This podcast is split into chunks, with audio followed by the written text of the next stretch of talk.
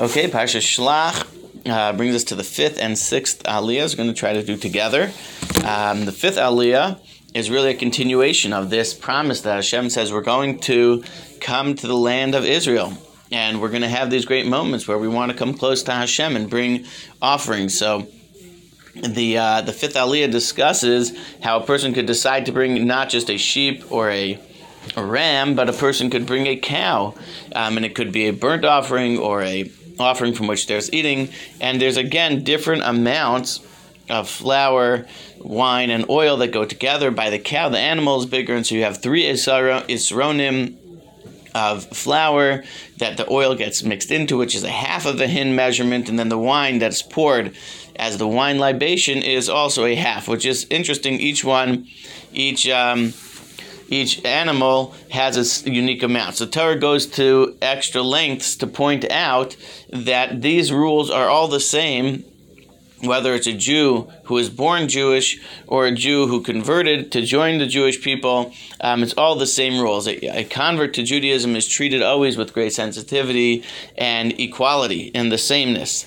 Um, the sixth aliyah shifts gears a little bit and it tells us about an interesting mitzvah which we're all very famous, all very familiar with, which is the mitzvah of challah. Now, as Rashi points out, it's unique over here. Excuse me, it's unique over here because in general, mitzvahs that were that didn't start until they came to the land of Israel only started, meaning some mitzvahs were dependent on the Jews coming to the land of Israel and those mitzvahs in general only started once they had conquered and divided up the land. This mitzvah is unique. The mitzvah of challah was once they walked into the land of Israel, they were obligated in it. Interestingly, it uh, has a connection to the desert experience because the amount of dough that we're talking about is supposed to be equal. Rashi points out to the daily omer uh, amount that they that they got in the desert. Um, and then the sixth aliyah shifts to a different discussion, which I think will be continued in the seventh aliyah, which is the discussion of a big mistake, a big dramatic mistake.